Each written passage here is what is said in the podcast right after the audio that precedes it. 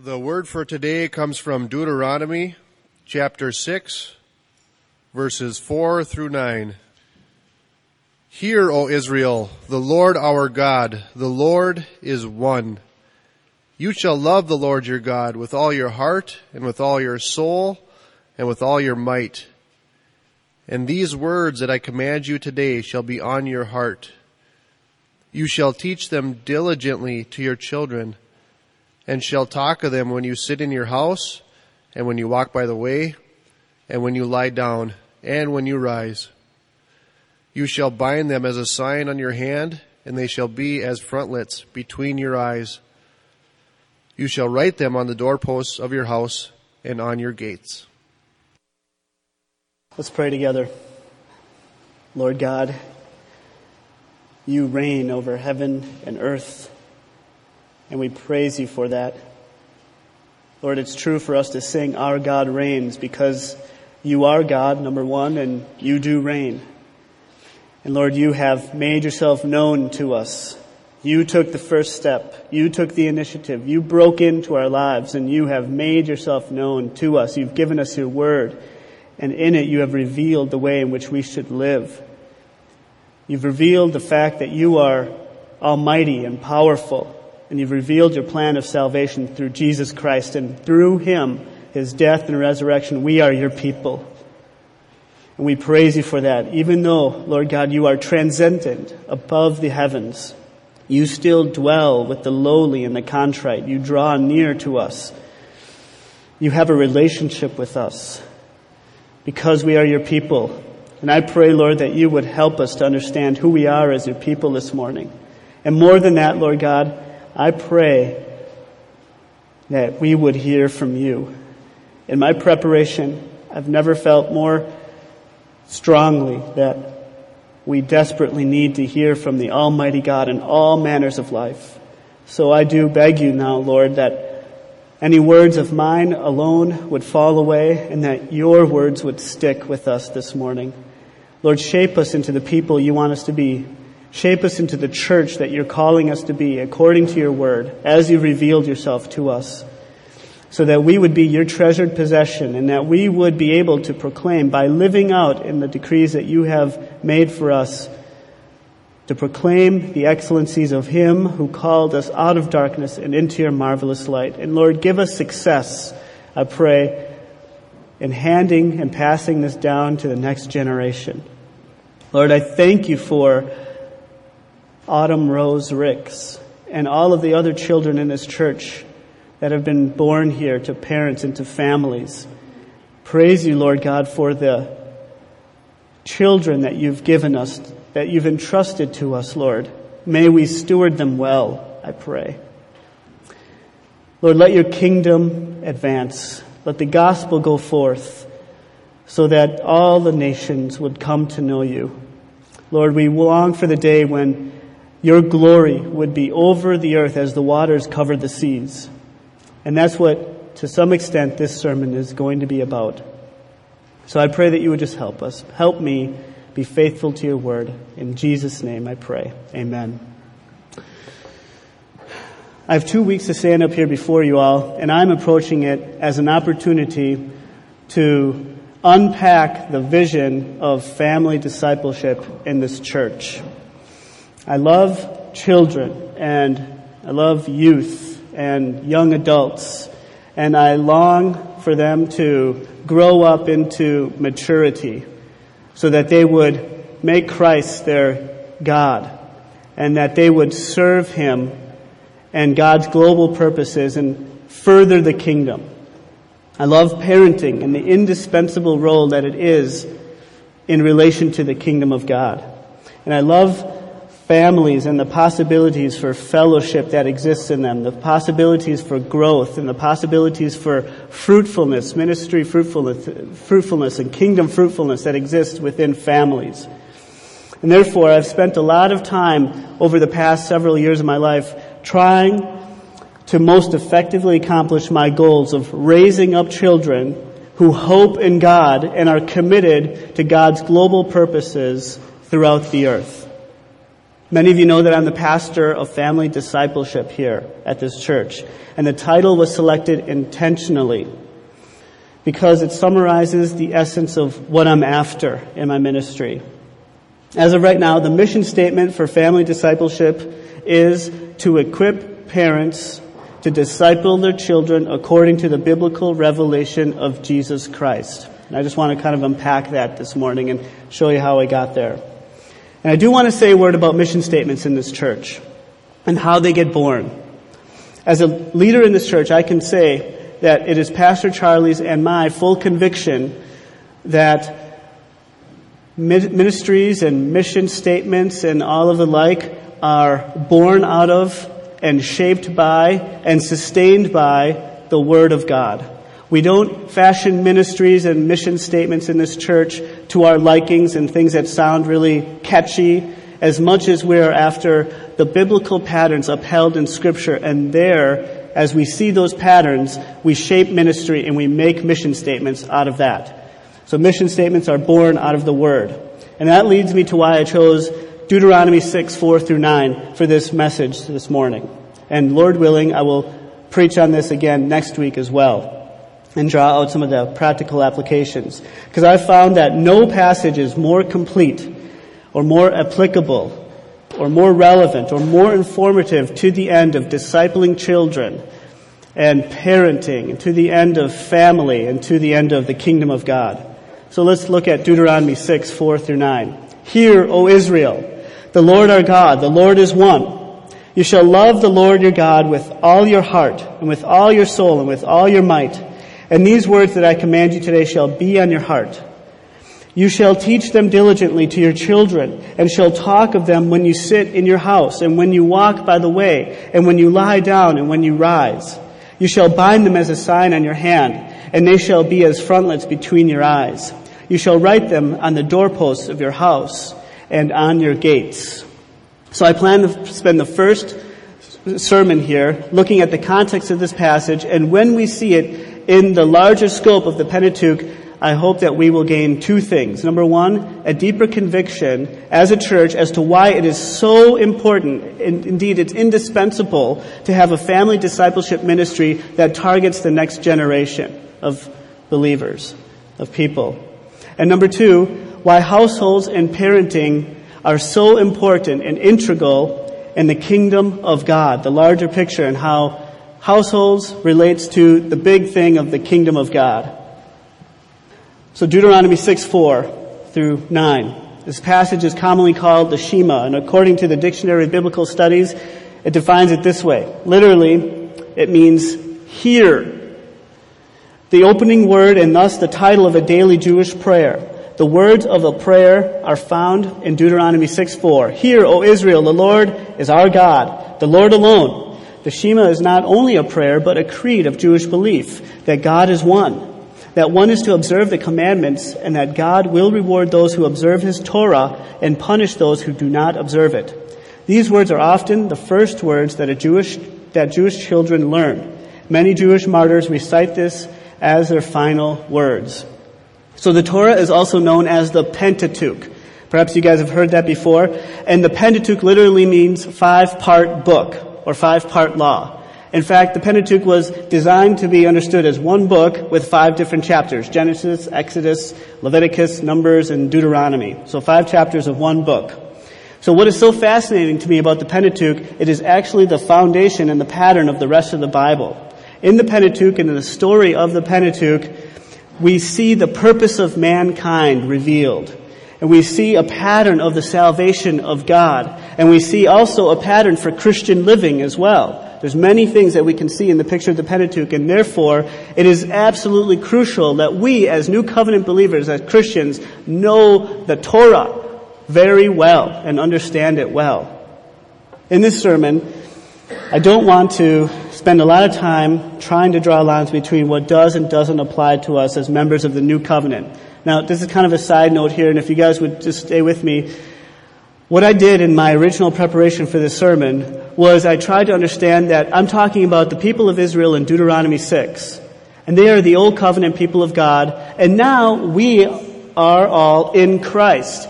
There's some significant changes that happened as God revealed himself throughout the redemptive history of the Bible.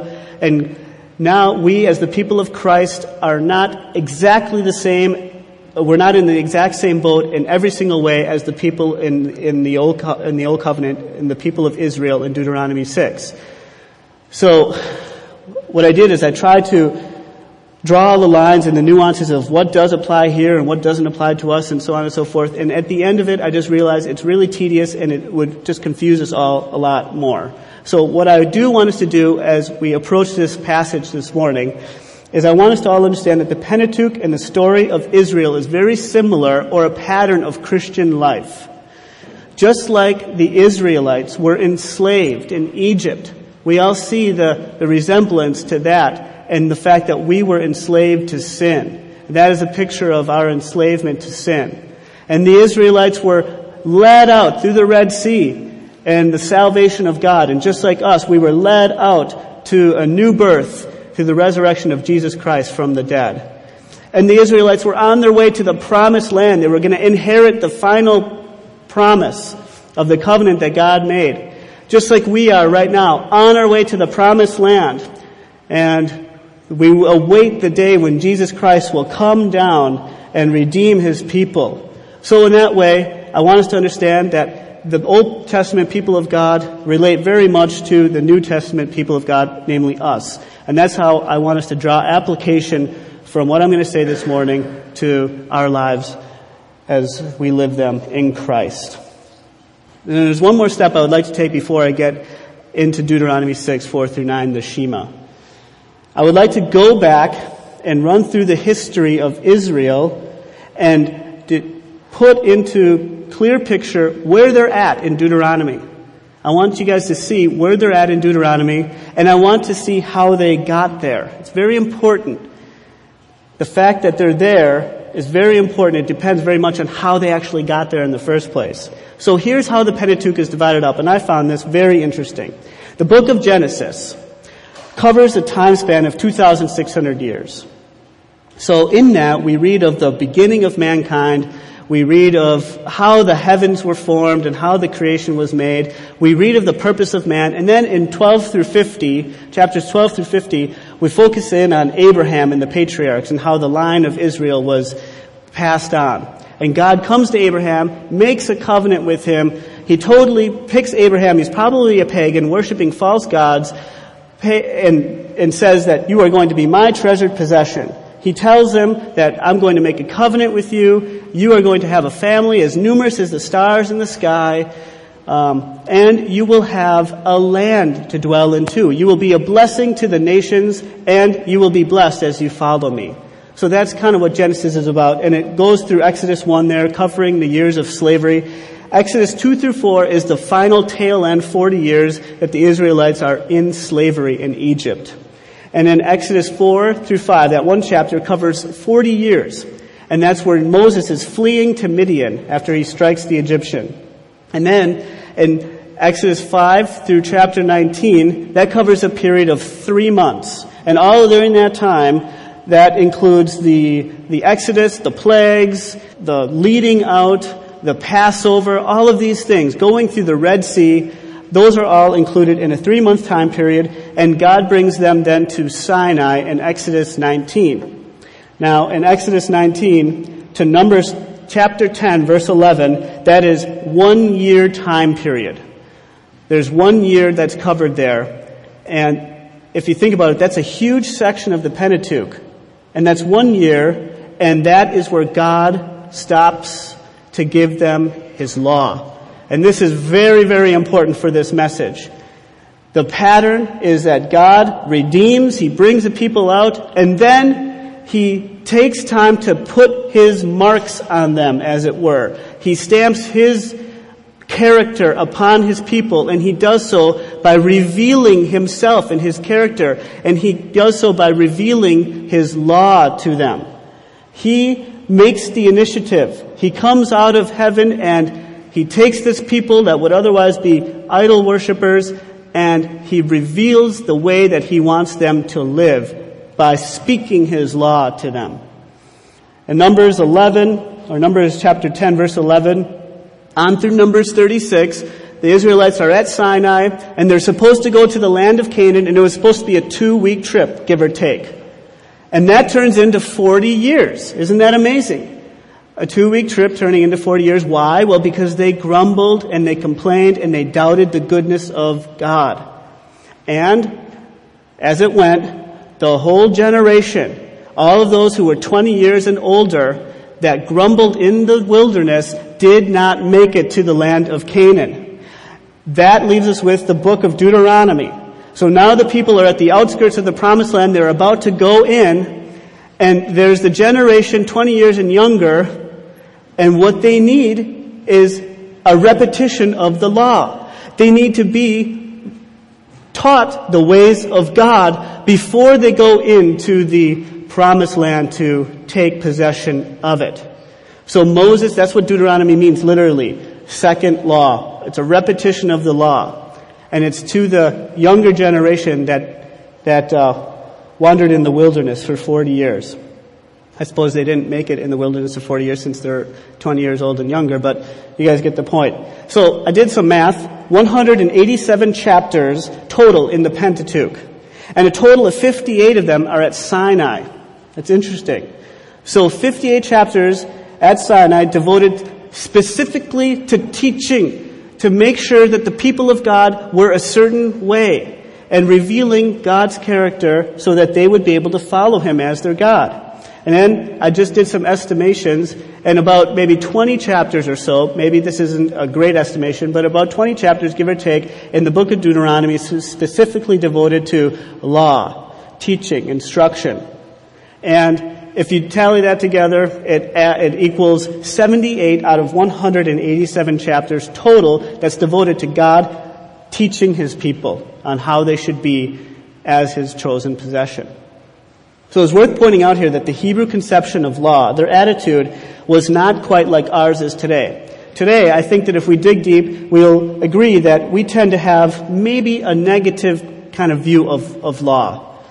Uh, we, th- we think of it as legally binding stipulations, and it almost has some negative connotations, and it sounds kind of harsh and, and cold and, and demanding to us. However, the Hebrews understood it more as instruction, and that's what it was. The laws of God were essentially His instruction to His people, and that's how we should understand the laws of God. So, this is why the Psalms, after David and other psalmists like him, lived by the laws of God, they came to say this about them. Here's two examples out of many. Psalm 19:7. The law of the Lord is perfect, reviving the soul. Psalm 119:72.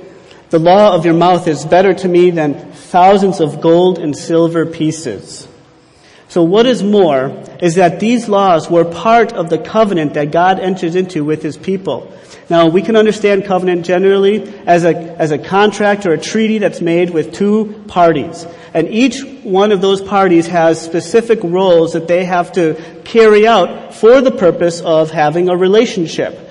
God wants to have a relationship with His people. And therefore, He agrees to do certain things, and He expects that His people do certain things in return.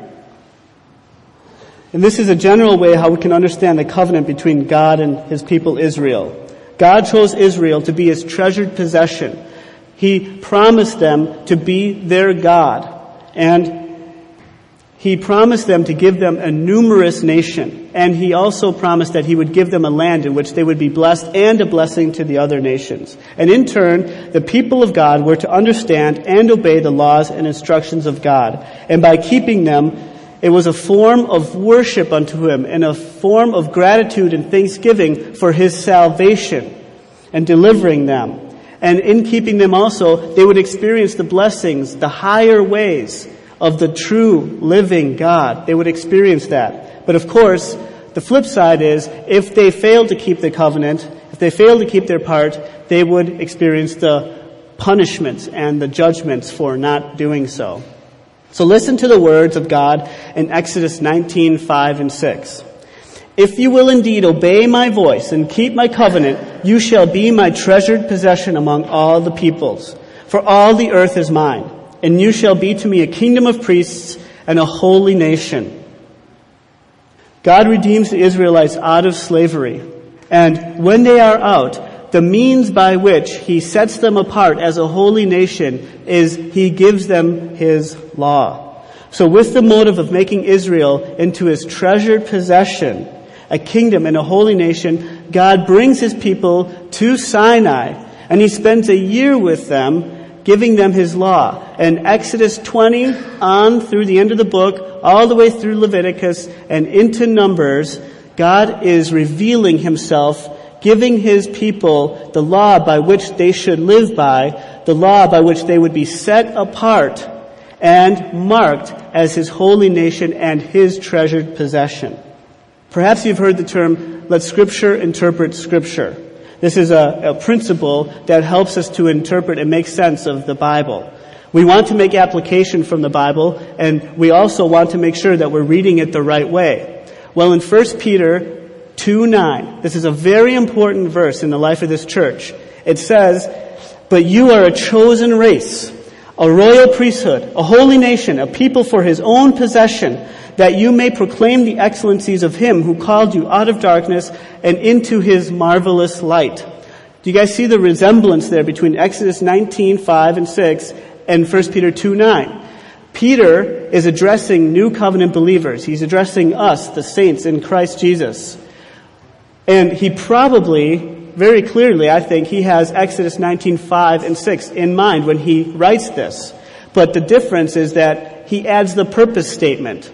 The purpose statement that reads, that you may proclaim the excellencies of him who called you out of darkness and into his marvelous light. It is God's goal. We have to understand this that is God's goal for us as Christians, and it was God's goal for the Old Testament people of God to display the greatness of God as they lived according to the way that He revealed Himself to be. It was His goal that we proclaim His excellencies as the living God, as He revealed Himself and revealed His law to us in the face of other pagan nations. So the question now becomes how? How do we and how were the Israelites supposed to demonstrate and proclaim the excellencies of Him who called us out of darkness and into His marvelous light? How are we supposed to do that? And in an answer, I think I've pretty much already answered this, but the Word, I want to really press that into us today. The Word was the means by which we would be distinguished and by which the Israelites would be distinguished from all of the other nations who followed false idols. Notice the pattern in the Pentateuch. God redeems His people first. He acts and pulls them out of slavery, pulls them out of bondage, and then He reveals His Word to them. He shows them first of all, and if you read the Ten Commandments, the very first thing, before he commands them anything, he says, I am the Lord your God, who called you out of slavery. He says, I am the Lord your God. And the proof of that was, I actually did something. I actually demonstrated my power over the mighty Pharaoh. I made him look like an ant on the sidewalk. And then he goes into instructing his people. Therefore, because I am your God, live in the ways of your God. Live in the ways that I reveal for you to live. And upon living that way, we prove and we proclaim the excellencies of Him, His superior ways as the living God. So unfortunately, immediately after the Israelites leave Mount Sinai like I mentioned before, they've got a, a two week trip or so before them to take the land of Canaan. Two weeks. And that turns into 40 years. Isn't that amazing? And they grumble and they dispute and they complain that Moses is their leader and why didn't you make me leader and why should I listen to this guy and so on and so forth. And they doubt God's goodness. They doubt His promise. They doubt His power to save them and to subdue the people in the land of Canaan after they've just witnessed His miraculous power, after they've just heard His law. So two weeks becomes 40 years. And all of those, like I said earlier, 20 years old and older, never made it to the promised land. They died in the wilderness. And that's how we get to the book of Deuteronomy now. Moses had the next generation on the outskirts of the promised land, and he had the responsibility of re-educating them, as it were. In order to prepare them as the people of God, there was an essential piece that needed to be in place. And that was they needed to have the commands of God. They needed to know who God was and they needed to understand how they should live in the promised land. In a sense, they were not fit yet to inherit the promised land. They weren't fit to be the people of God in His land. And the way by which they were fit for heaven, so to speak, is by understanding and following and abiding in the laws and the commands of God and in the instruction of God. So we get through Deuteronomy, and as I said before, Moses takes the responsibility of educating the next generation because it's absolutely essential that they do this before they get into the land. So in chapter 5 of Deuteronomy, we read again the Ten Commandments, and he starts in with the law. And then in chapter 6, we get to the point where we hear, Hear, O Israel, the Lord our God, the Lord is one. Now, in the ancient Near East, I always ask, what is he getting at with that verse exactly? Never quite understood. But upon studying this, I understood that in the ancient Near East, which was the cultural setting of the Israelites, now, so those are surrounding, those were the influences on the Israelites at the time. Worshipping multiple gods was extremely common. They had a god for the sun, they had a god for the moon, and etc., etc. They had gods all over the place, and they bowed down and worshiped these idols. And this might explain why, so closely after the Israelites are redeemed from slavery, what do they do? They get their earrings together, they throw it in a pot, and they make a golden calf, and they bow down to it. How do we make sense of that other than the fact that that's exactly who they were? That's what they would have been. That was the cultural influences that shaped them. And that is probably why when God reveals His Ten Commandments, number one and number two, right off the bat, He stresses this with very strong emphasis. You shall have no other gods before me, and you shall not make for yourself any graven images to bow down towards. Hear, O Israel, the Lord our God, the Lord is one. Moses is saying that to the people that Yahweh is now our God. This is our God and we are His people. That's what he's saying. All the other gods are false. He's saying that Yahweh is the only God and he's also saying that there is only one true God. All of the rest of them are false. They are not God. Isaiah 46, 9b. I am God and there is no other. I am God and there is none like me. So Moses is not only saying that Yahweh is the only true God, but he is also saying that the only true God is now our God. Naturally, the implications of this was that Israel would do away with all of their other worship of other gods.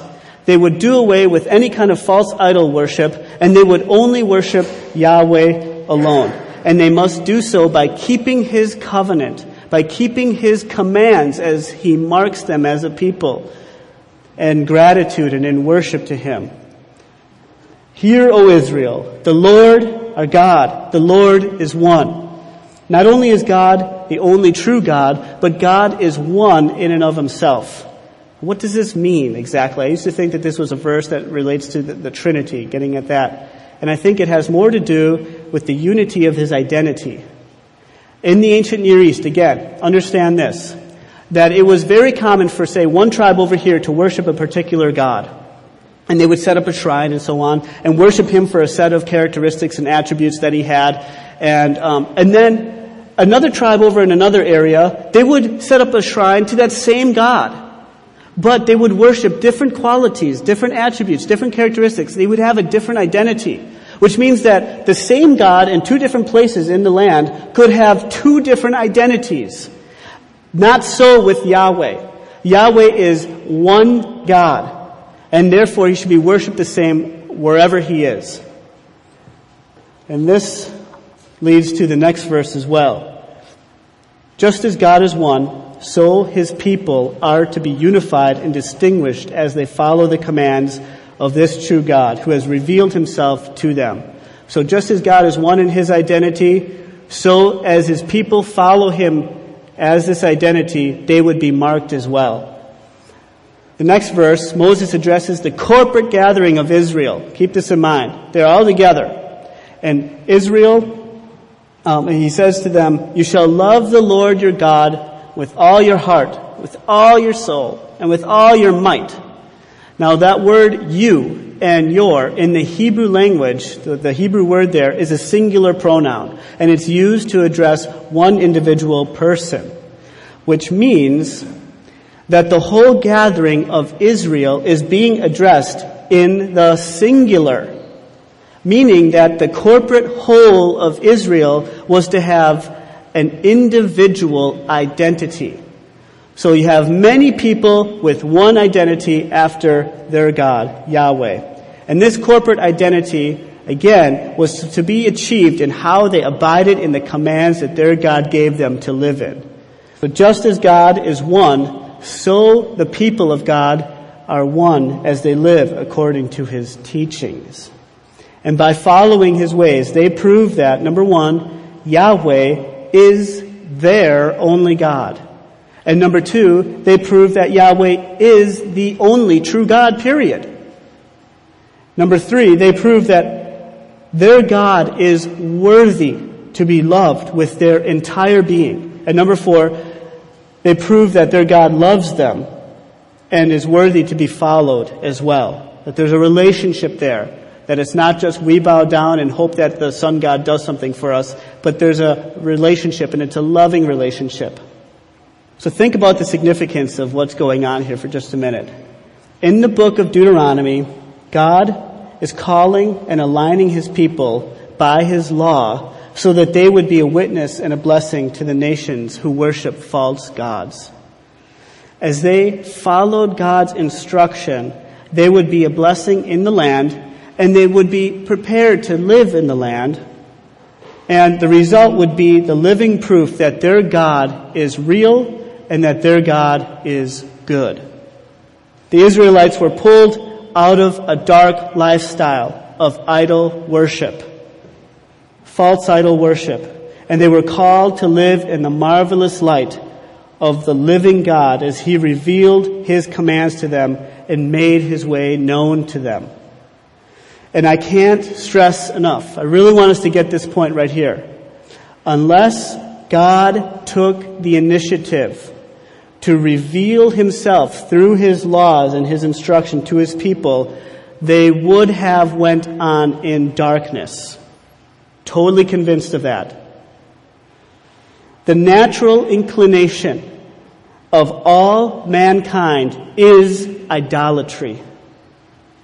And God's in- intervention with his laws would be the basis upon which his people would be called out of darkness and distinguished as the children of light. I want to say that last verse again.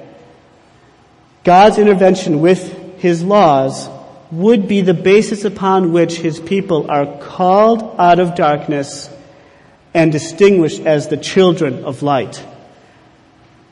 So, to put it in other words, the Word of God in our lives for perpetuating the kingdom is absolutely indispensable and totally important.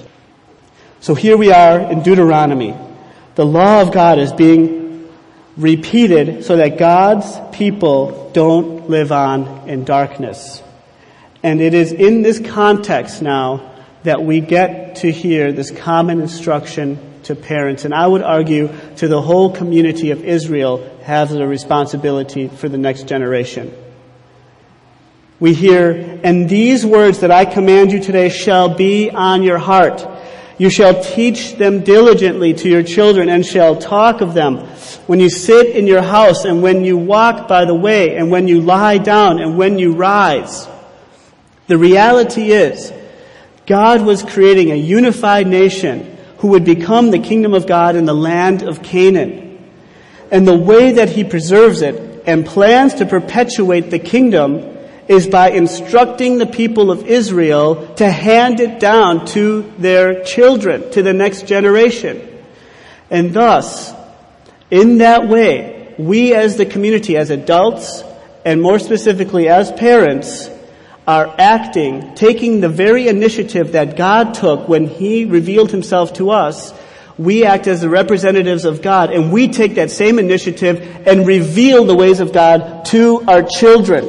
And if it doesn't happen, they will not know God and they will not be able to live after His ways. So therefore, that's why I say it is absolutely indispensable that us as a church are committed to handing down our knowledge of God and our faith to the next generation. So let me summarize here what I've been getting at. What I'm saying is that because I think the Bible is teaching this, it is God, that God uses you to teach your children as one of the primary means of His redemptive purposes. One of the ways that God brings about salvation from one generation to the next is through successfully the community of faith handing it down to the next generation. And again, if you're not a parent in this room, you are part of this community and to some extent you have responsibility in these matters. God uses your home as the strategic structure in preserving and perpetuating the people of God. So the teaching of your children, our children, in the ways of God will determine whether or not they will worship idols or worship God. That's a kind of a heavy statement there.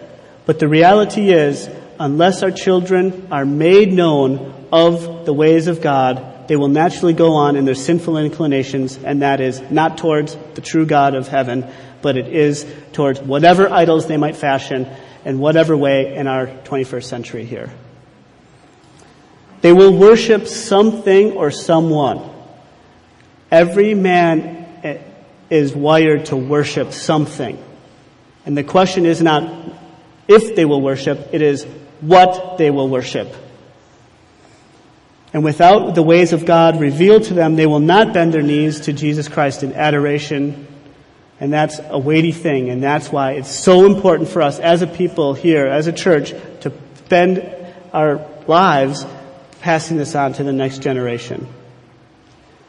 So think about this. Depending on how you look at it, the book of Deuteronomy really shouldn't exist. You can make a case for that. What if the people of Israel left Sinai and they were faithful and they responded to God and they marched straight to Canaan? We would think in hindsight that seems like the logical thing to do. Go take the land, right? God promised it. And you saw him part the sea. Go for it. Wouldn't you want to dwell in a land that flows with milk and honey? What if that would have happened?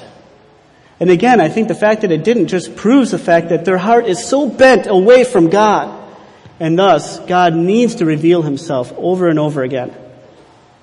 But that's not what happened. They rebelled, they complained, and they wound up dying out in the wilderness. A two week trip turned into 40 years. And because they didn't pass on the commands, the, the next generation needed to be re-educated by Moses in the book of Deuteronomy. God intervened and he instructed the Israelites and he preserved the identity of the kingdom of God by passing it on to their children. So, in summary here, I just want to make two points of summary and then three conclusions and then we'll be done. The means by which the people of the living God are brought out of darkness and out of idol worship is the Word of God. If God would not initiate a relationship and reveal His way, man would helplessly go on in some form of idol worship. So the Word of God, God revealing His way, God initiating a relationship and bringing out of darkness and into light and then instructing them in their way is the basis for that. Number two, parents in the community of faith are commanded to instruct their children in the laws of God so that they would be saved from idolatry and the kingdom of God will be preserved and perpetuated. So those are the two points of summary there. And now in conclusion, I just want to draw these three things. Number one, because the preservation and perpetuation of the people of God depends very much upon whether or not it is successfully passed on to the next generation, passing it on is still indispensable pursuit and a high responsibility that we have as the church of God, as the people of God. I am not just saying that the ministry of family discipleship is so important so that I can feel more significant in my role. It's not what I'm getting at here. I'm saying that that's why I'm here in the first place. We have lots of children in this church, and I think of that as a glory to God. And He's entrusted us with much, and those who have been given much will be expected much. And therefore, we have to think really long and hard about the responsibility that we have of passing on and making sure that all of our children are part of the community of faith. And we do that through teaching. We do that through Bible learning and, and modeling and so on and so forth. And prayer. Ultimately, God is the one who saves. Number two, this is why family discipleship at Glory of Christ exists to equip parents to disciple their children according to the biblical revelation of Jesus Christ. The mission statement reads this way because if we are going to successfully pass this on to the next generation, parents are key players in this, in this pursuit. We t- we're totally convinced as a church that the parents are the most influential theologians in the lives of their children.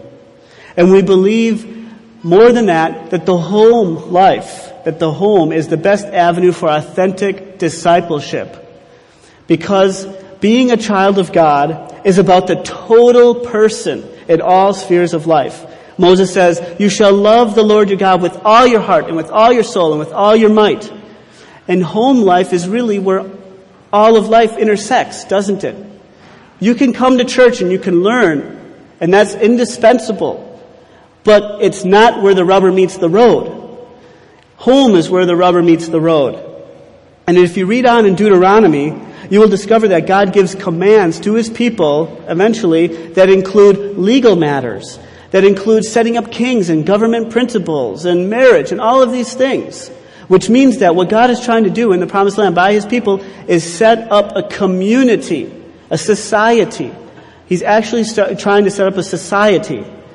And thus our family structures and Christian education must be aiming at preparing our children theologically so that they can enter in at any given point of society and contribute to establishing God's order as it is in heaven on this earth. So as a church, we are convinced that the best way for us to be effective in passing on and raising children who become part of the kingdom of God is to invest in parents and the family structure. And there, number three, I just want to point out that there is a danger here as well. Just want to point out this danger and we'll be done.